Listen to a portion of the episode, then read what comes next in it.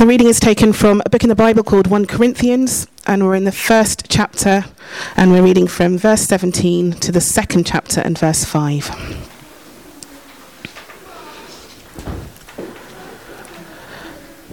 For Christ did not send me to baptize, but to preach the gospel, not with wisdom and eloquence, lest the cross of Christ be emptied of its power.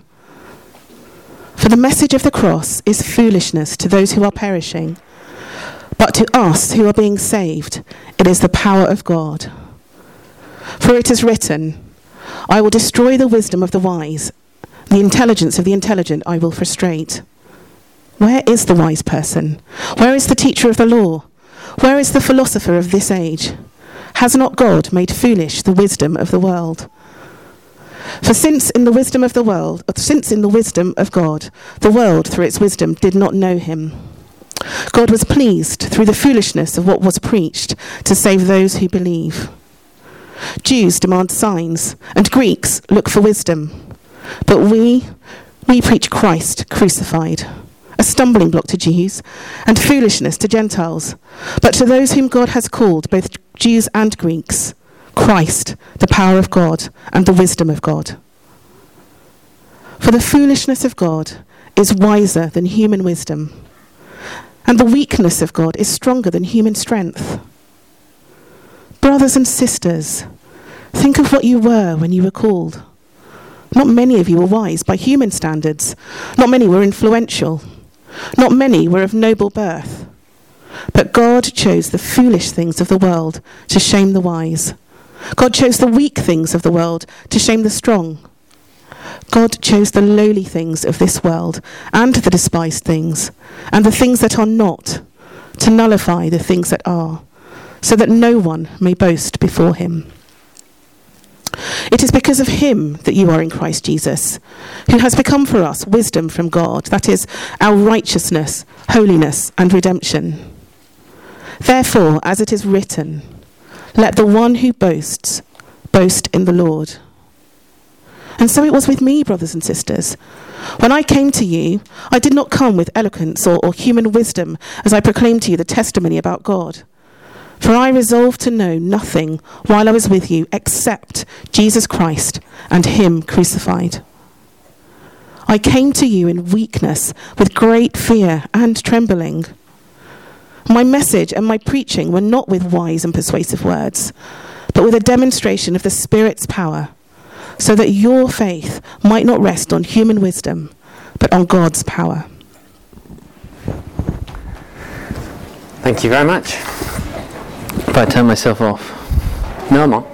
I'm on. Well, uh, before I begin, I'm going to pray uh, that God would sink those words deep into our hearts.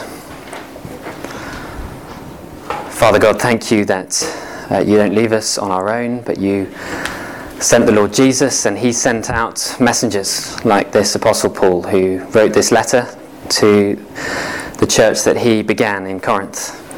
And we pray that we would see by your Holy Spirit as you speak to us that these words are as relevant to us today as they were to those first readers way back then. In Jesus' name, Amen. Well, you can follow an outline on, on the sheets, but I wonder if you're feeling at the moment like you're someone who's lacking power, lacking what you need. Are you frustrated in life? Do you, do you want more from life? Well, that's certainly how the people of Corinth felt, and perhaps of all the people in Corinth who felt that the most, it was the church in Corinth. Because uh, this little town, uh, Corinth here uh, on the map, uh, which is today a ruin, was actually a big, big city. Um, standing between uh, two great uh, powers of Italy and uh, the kind of the Turkish Asian Empire, uh, right in the middle of the Roman Empire, and um, uh, it was a great trade route. And so, as the, the ship sailed through, the safest place to go through was through this little inlet here, and then into Corinth, where there was only a five mile stretch where they could carry things quickly across land and then carry on their journey without going through the stormy seas further south. And as a result, this was a city that was rich and successful, and attracted everything that a big city attracts all the latest ideas and thinkers and religions. There were all kinds of different ideas mixing here. And imagine you're a small group of Christians trying to be a church in a city like that. It's going to affect you. And it made them very insecure, we discover as we read this letter. Everyone around them was super rich and super clever and super successful, and, and Christianity didn't just seem to fit in. Now imagine you're Matt and Gemma Simpson, and you've invited lots of friends and family to your son's Thanksgiving, and you want to make a great impression to them. And as you read the title of this talk, your heart sinks. God's plan is idiots talking about Jesus' death. And you think, we're lacking power here. and then you read on and you see on your service sheets the rest of the, the outline. The message of Christ's cross is meant to look pathetic, to humble the proud and rescue the humble, and there we get the conclusion in point three. So get comfortable being the pathetic idiot who never shuts up about Jesus' death. You're feeling reassured as a Christian if you're here today believing this? And if you're a skeptic, wondering what this is all about, maybe you're thinking, oh, I was right to steer clear of Christianity after all. It's a very weird passage. I don't know if you picked up what Paul is saying here as Antoinette read it to us. But it's striking, isn't it? Just that first verse there on the sheet at the top, numbered 17, chapter 1, verse 17. Uh, these people were arguing about leaders and uh, who baptized them because they wanted to be baptized by the greatest leader and were they baptized by Paul or Apollos or, or Peter and um, they wanted to show off. But Paul says, verse 17, For Christ did not send me to baptize, but to preach, to share the good news not with wisdom and eloquence, lest or in case the cross of Christ be emptied of its power. Paul wants us to know that the message of Christ's cross is meant to look pathetic. If you were here last week, you'll already be recognizing that we've covered this passage before, but I realized that this is probably the most central thing that Paul wants his readers to grasp and wants us to grasp as a result. This little picture here, as I mentioned last week, is one of the earliest pieces of gra- graffiti we've got in uh, the ancient world. From a couple of hundred years after Jesus, uh, this was graffitied on the walls of a catacomb, probably in kind of public loos, kind of thing you'd see. Um, Alex is a loser on the, on the doors of Streatham Bog or something. well, this is the equivalent. And what it says is it says Alexamenos, so is about Alex. Alexamenos worships his God. And you can see it's a donkey hanging on a cross with his bum sticking out. And that's what people thought of this ridiculous message. You see, a cross was an instrument of torture, and the idea that God would become a human being to die on a cross, well, that's foolishness. So foolish it deserved a bit of graffiti about poor Alexamenos, who'd obviously shared the message with a friend of his and that's what they thought of it. A donkey on a cross with his bum sticking out is about as credible as God becoming a man. You see, the message of the cross is meant to look pathetic. Do you see verse 18 on your sheets, the next sentence down? For the message of cross is foolishness to those who are perishing. But to us who are being saved, it is the power of God. Because, for verse 19, it is written. And God writing, well, Isaiah writing 600 years before, inspired by the Holy Spirit, says this. It's there quoted by Paul I will destroy the wisdom of the wise, and the intelligence of the intelligent I will frustrate. The message of the cross is meant to look pathetic. As pathetic as the idea that someone as impressive as the eternal Son of God who's lived in a perfect relationship with the Father, would take humanity to himself and become a human being. It's the equivalent of having a billionaire, as I talked about last week, who would walk into the room and everyone would be whispering to each other, You see that guy? He's really impressive. He's a billionaire. But actually, if he walked in and you heard he's a bankrupt billionaire, then actually you'd be thinking he was worse than if he was a nobody. How could you have all that and lose it? How do you manage to do that? Christ crucified, the eternal Son of God, dead on a cross. But it's meant to look pathetic. And the question is that we're going to come back to again this week is why? Why? And the first answer is there on your sheets to humble the proud. To humble the proud. Do you see sentence 19 there on the sheets again? For it is written, God's plan is, I will destroy the wisdom of the wise, and the intelligence of the intelligent I will frustrate. Where is the wise person? Where is the teacher of the law? Where is the philosopher of this age? Has not God made foolish the wisdom of the world? Well, in order to understand this, we need to think what is the wisdom of the world? What is this wisdom? And this wisdom started way back when the first man and woman chose their own definition of wisdom over God's. The Bible introduces it with the person of Adam and Eve in the third chapter of the Bible. But actually, when we put it like that, we can see how this is true of all of us, isn't it? Their desire was to be self sufficient, to choose for themselves what is good and evil. And in that early chapter of the Bible, it's described as them choosing wisdom their ability to define wisdom for themselves. We don't need God. And actually, it's, it's a message that seems so wise today, doesn't it? I do it my way. You do it your way. You get to define yourself. Be self sufficient. Stand on your own two feet. It seems so wise. It seems so sensible. But when we think of it in the light of there being a creator God, as I've said so many times in this church, it's, it's the equivalent of a branch saying to a tree, I don't want to be a branch anymore, I want to be a tree. Well, it sounds so sensible, doesn't it? Why wouldn't a branch want to be a tree? I'm going to I'm gonna, I'm gonna go my own way. I'm going to head off in my own direction. I'm going to live on my own power. But what power does a branch have when it separates from a tree? Well, the little bit of residual power that is left over from what the tree gave it in the first place. Doesn't that describe my life? Doesn't that describe your life? A life of residual power that is perishing. Just like those flowers on your kitchen table are perishing.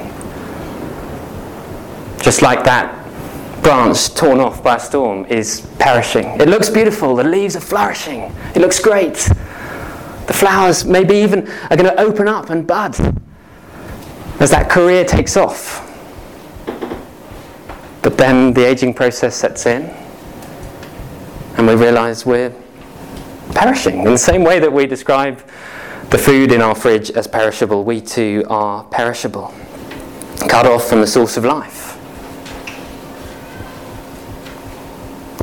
Says, I'm not willing to be dependent. That's, that's just a stupid thing. Why would I want to be dependent on anyone else?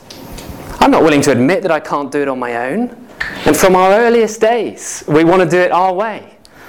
And parents, we know that our kids are always, you know, we've got a five month old, Eliza, our youngest, and, and she, she tries to sort of jump out of our arms, even at five months. And as the kids grow up, no, I'm doing my way. And so often our, our, our, kids' intentions are suicidal, but luckily they're, they're small and we can look after them and care for them. But actually, we do want our kids to grow up to be independent, don't we?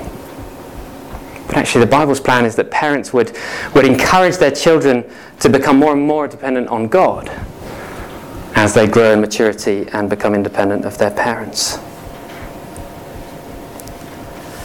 And yet we're not willing to give up our freedom to God, are we? But then in the end we become enslaved to a futile life. And you know, Jesus is often quoted as talking about, Jesus, the most loving man who ever lived, is quoted as talking about hell more than anyone else. But I don't know if you know that the word that Jesus uses for hell isn't a weird, freaky word. It's the word Gehenna, which was simply the name of the big landfill rubbish dump outside of Jerusalem, where perishable items were chucked. And he uses that word because he wants us to think, oh, yeah, okay, if I'm perishing and I'm aging and I'm heading towards the one in one statistic that all die, if I'm cut off from God, the source of life, then I'm heading the way of the rubbish dump, the rubbish dump of history. And you know, we, most of us can't even remember what our great grandparents did that was significant, let alone someone else's. We pale into insignificance because we are perishing. And Jesus came to plead with us, to come to our senses, to trust in Him so that He could rescue us. And that's the next point. The message of Christ's cross is meant to look pathetic, to humble the proud, to help us to realize that our wisdom of wanting to be independent, well, it's crazy. And Jesus wants to rescue the humble. And the Apostle Paul, writing to this church who want to be impressive in this impressive city, he says this on verse 26 on your sheets, number 26, about halfway down. He says, Brothers and sisters, think of what you were when you were called. Not many of you were wise by human standards. Not many of you were influential. Not many of you were of noble birth. The pride of those who think they're somebodies is ugly, isn't it? Have you ever met anyone who perhaps is wise by human standards, of noble birth, and, and they're very snooty about it? And actually, we, we just don't like that. That idea of kind of sticking your nose up to everyone else. And, and when we see it, we can't stand it. And there's a quote that I gave, which I think is very powerful because we can see it so clearly, because it was said 300 years ago. There was a very uh, influential woman, uh, the Duchess of Buckingham, who was invited by her friend about 300 years ago, her friend Lady Huntingdon, to come and hear this message, the message of the cross, preached by um, a great Methodist preacher called uh, George Whitefield, who was going out sharing this good news. And um, in high society, um, lots of people were turning their nose up. But as uh, George Whitefield and John Wesley, I don't know if you've heard of these great historical figures, went out uh, of the churches, they went into the fields, and lots and lots of uh, ordinary people were turning to Jesus, realizing this is really good news. I, I can't get to God on my own. What, God has come down to rescue me? That's amazing. Well, Lady Huntingdon was one of those rare people who doesn't fit with our passage. Not many of you were of noble birth. She was of noble birth. And she wanted all her posh friends to understand this amazing message too. So she wrote to uh, the Duchess of Buckingham inviting her to come and hear a talk on something like this. Let me read again what I read last week because I think it's very powerful what the Duchess of Buckingham writes back. See if you can pick up what she's saying. I'll try it in her posh voice again. I thank your ladyship for the information concerning these preachers. Their doctrines are most repulsive and strongly tinctured with impertinence and disrespect towards their superiors, in that they are perpetually endeavoring to level all ranks and do away with all distinctions. It is monstrous to be told that you have a heart as sinful as the common lechers that crawl on the earth. This is highly offensive and insulting, and I cannot but wonder that your ladyship should relish any sentiment so much at variance with high rank and good breeding. well, listening to that, well, you see, oh, isn't that disgusting that that lady would think just because she's a duchess that she's better than these common people who, who George Whitefield and John Wesley are going out sharing this amazing good news and with joy in their hearts and tears flowing down their cheeks, they're coming to know Jesus. And she's looking on down her aristocratic nose at these people and calling them sinful common lechers. And yet, when we pursue independence from God and when we say, I can do it on my own, and we're told that God Himself took humanity to Himself and came and lived the perfect life that we fail to live. And He died that death on the cross, naked and bleeding and ashamed. And we look at that picture and we're told that's what you deserve. But He took it instead. Then maybe we start to feel the same offence as the Duchess of Buckingham.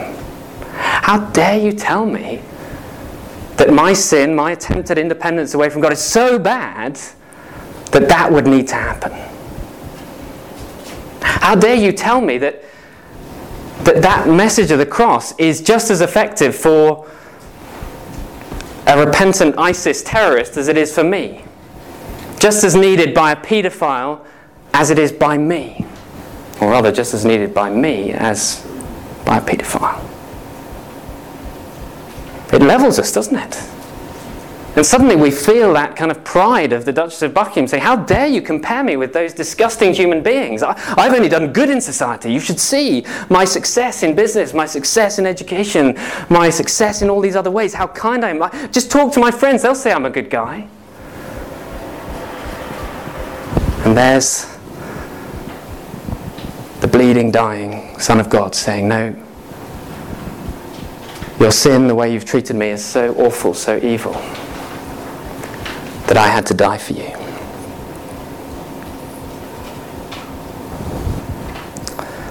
But you see, if we admit that we are foolish and weak, that we've cut ourselves off from the God we're made to know, and that our only direction of travel is that we're perishing, well, then the cross is amazing good news, and that idea of rescue doesn't insult us, but it gives us joy.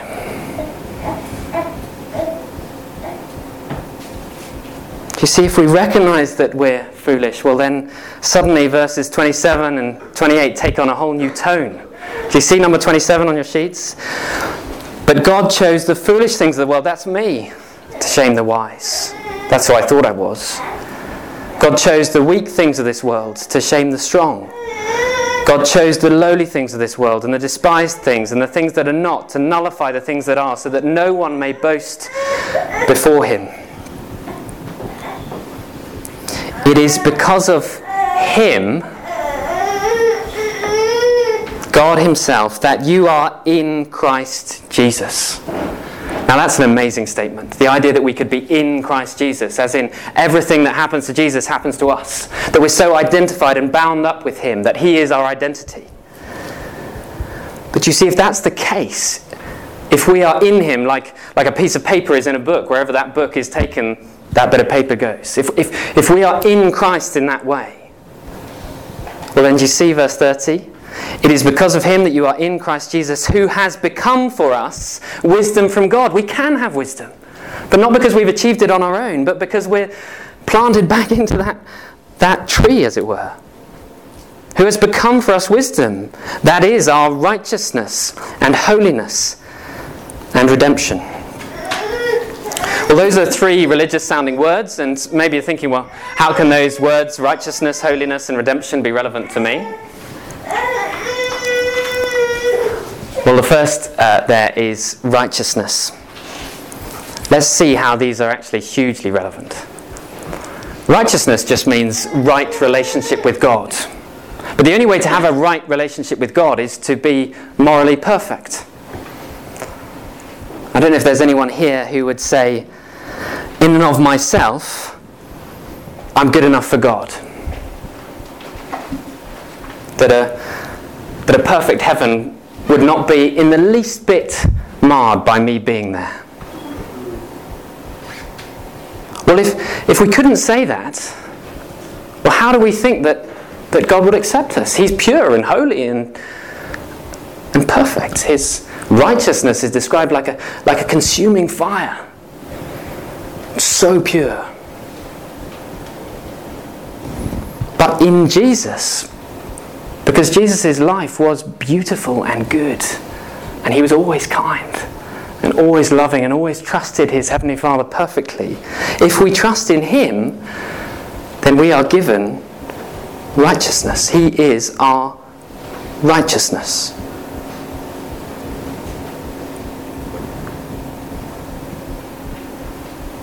What about holiness? Holiness just means set apart. To be holy just means set apart, other, distinct. Well, how can we be set apart for God?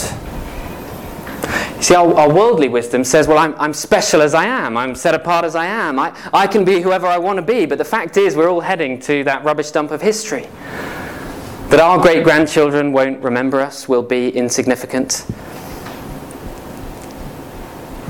And so, are we really that special? You see, believing we're good on our own leaves us insecure. Believing we're special on our own leaves us insecure, doesn't it? Maybe I'm not good enough. Maybe I'm not special enough. But if the perfect Son of God died for you, then that must mean you're really special, mustn't it? But if God Himself gave Himself for you, He must really love you. And He has set you apart as you trust in Christ so that you're not just special, you're holy for Him. Ready to enjoy a relationship with Him that will last for all eternity and satisfaction that is beyond your wildest dreams. Well, how do we get that? Do you see that third word? Redemption. Righteousness, holiness, and redemption. Uh, redeemed just means bought out of slavery. And in our worldly wisdom, we say, I'm free. Actually, when we think about it, our freedoms are utterly dependent on others. The fact that we enjoy any freedom at all is a large part to do with the fact that we were born in this country, if we were, or born in a country that is peaceful, or able to enjoy that. And that's because we're dependent on a political system that is working well, and, and the fact that we've got plumbing and electricity and in fact, all our freedoms are utterly dependent on others, and well, that's dependent on the God who gave us the skills and ingenuity to do those things. And actually, to say that we're free in and of ourselves is, is a cruel lie, isn't it? Because we often fall victim to our own bad decisions or, or the bad decisions of others. You can think of a, a, thousand examples, I'm sure, but one that's very raw for me at the moment is my dear, dear brother in law who believed that lie that he's free and has left my sister on her own with three kids and gone off after another woman. And he's now deeply, deeply depressed because he's broken a marriage and broken a family and she's in tatters as well and wonderfully looking after her three boys as well as she can. All because he pursued his freedom to do his own thing, but, but his own concept of freedom, well, actually, we can't look down on him, can we? Because if each of us are victim to our own decisions, I don't know how often I, I kind of, you know, I'm not concentrating when I'm driving and I think, oh, wow, I'm so glad that that didn't have worse consequences for others. Or that that stupid thing that I did or stupid thing that I said that, that, that my wife's willing to forgive me for, and the people I love the most, the people I hurt the most, and yet they forgive me and they bear with me. I, I need them. I'm not free on my own.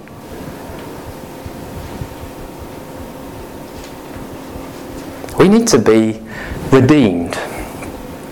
We need to be brought out of slavery to that foolish belief that we're good in and of ourselves, we're special in and of ourselves, that we're free in and of ourselves, and we need to realize we're like that branch heading for the Gehenna, the, the rubbish dump of history. I heard a, an amazing story of uh, rescue from slavery, of a family that went on holiday, a wealthy family, on holiday to, to the Seychelles. And if you know, the Seychelles are off the coast of Somalia. And um, they went uh, to the Seychelles with their 12 year old son, um, who was uh, having a great time, but then he had a big argument with his parents about what he could and couldn't do, and he went off in a sulk and he was just playing and sulking on his own on the beach, feeling fed up with his parents. And he came across these guys who approached him, and they seemed exciting. They seemed to have a, a, a life of freedom. They had this amazing boat, and it was equipped with cool weapons, and he'd seen all these, he'd been playing these games, and he loved it. And, and somehow he got in a conversation with them, and, and they said, Come and travel with us. Come and enjoy a life of freedom with us. And little did he know that he was talking to some pirates who were part of Al Shabaab. And he became their slave. And a redemption price was set two million pounds. Well, these were wealthy people, but that would cripple them. And the parents, in, in devastation that their son had run off and pursued freedom and ended up enslaved, they sold the house, they sold the car, they sold everything. They had nothing left. But they managed to raise the two million pounds that was required. And the boy was released. And as the mother and father held him in their arms, the dad said,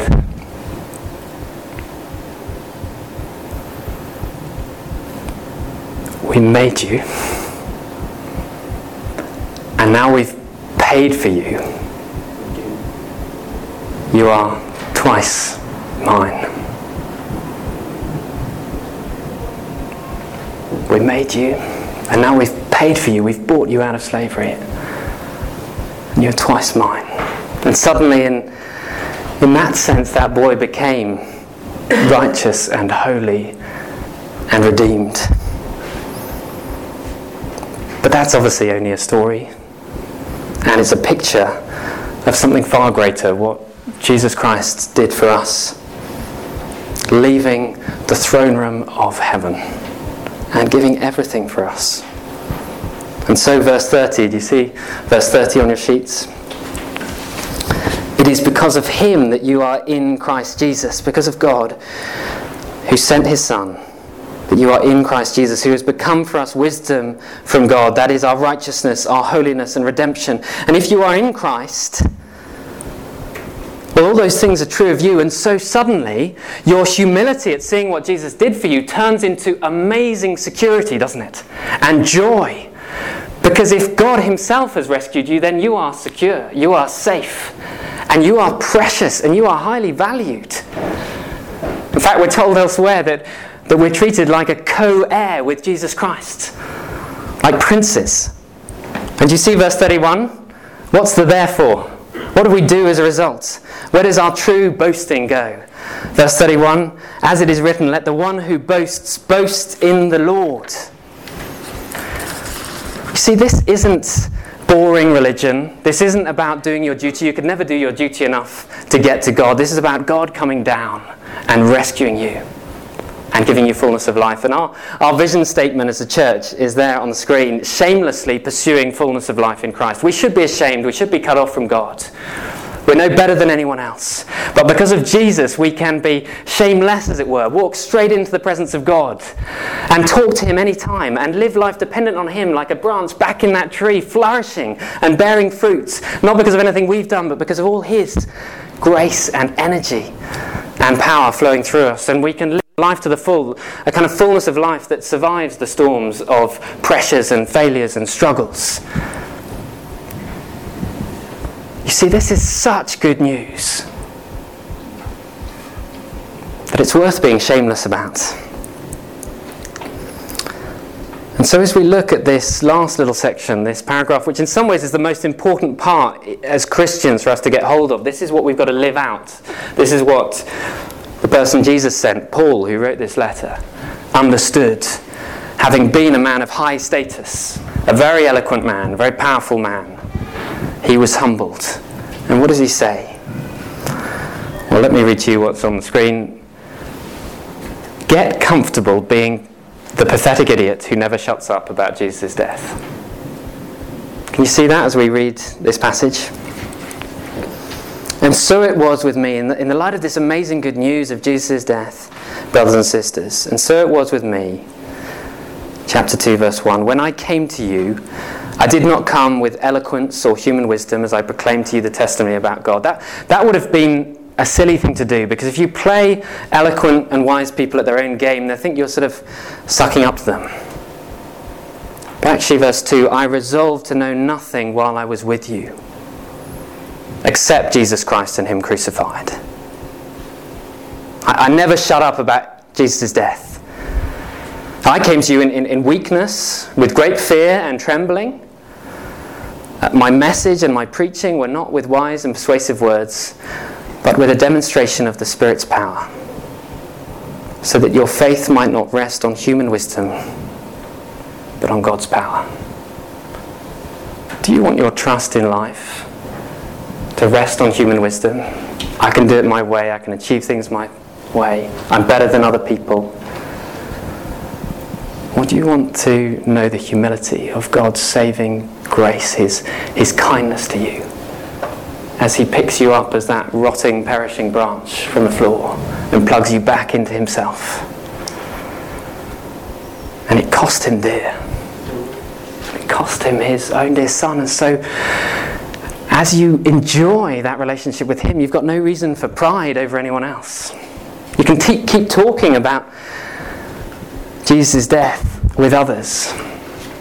Because it's not that you're saying, I, have worked it out and you haven't, and I'm superior to you. You're saying, you know, I'm, I'm like a beggar, and someone has just given me a million pounds, and, and they're willing to give it to you too. And I just want to share that message. I'm no better than you, but, it, but it's there, available. You can shamelessly pursue fullness of life in Christ. This is what Joshua needs to grow up with. That's what Matt and Gemma want for him. Not that he would grow up thinking, I, I can do things my way, but I have a great and kind God who came to rescue me. And this message will transform a community. You see, the problem that the Corinthians were facing, because they were rescued people, they were not a good people, is that they were backbiting and fighting and trying to get one up on each other and trying to show off. And Paul writes into that situation the message of the cross to say, look, if you really understand who you are in Christ and what he's done for you, you're not going to look down on anyone else. You're not going to try and get one upmanship on them. In fact, you're going to serve them in humility and grace, and you're going to forgive them when they mess up because you've done something worse for God, to God. You've got no reason to look down on someone else who's struggling. And so you're going to become this amazing community where you're open about your failures. You don't need to fake it. You don't need to be insecure. You don't need to say, I, I can be good enough to get to God on my own. I'm special enough myself. This is what we need as Streatham Central Church. This is what every community needs the message about Jesus' death. And so the way we're going to end our formal part together is we're going to sing a song that Matt and Gemma chose. Great song. I will glory. The word glory means boast. And as it says, let the one who boasts boast in the Lord. We're going to stand and sing, and if you'd like to join in, feel free to. Again, if not, we don't want to put words in your mouth. But if you want to think about this more deeply, um, please do chat to one of us if you're around in Streatham next week. We've got an Alpha course starting where you can look into who Jesus is and why did he die and what does it mean for me. But for now, we're going to sing this wonderful song, I Will Glory in My Redeemer.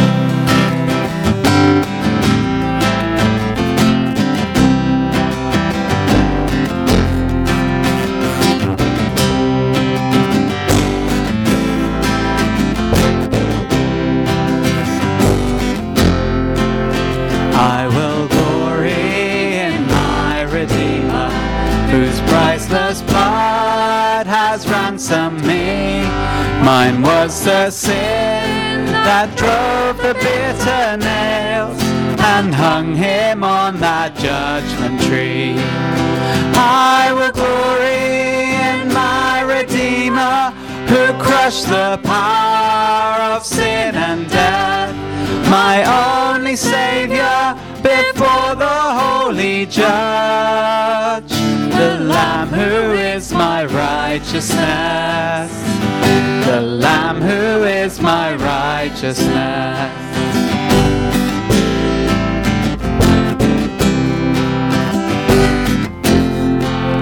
I will glory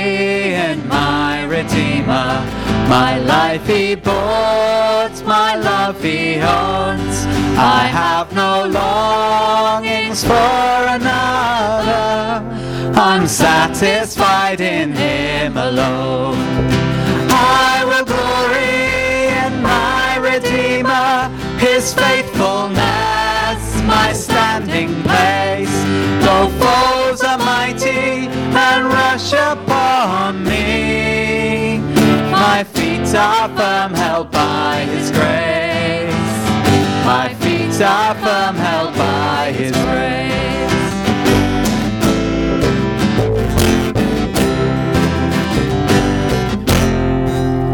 I will glory in my Redeemer who carries me on eagle's wings.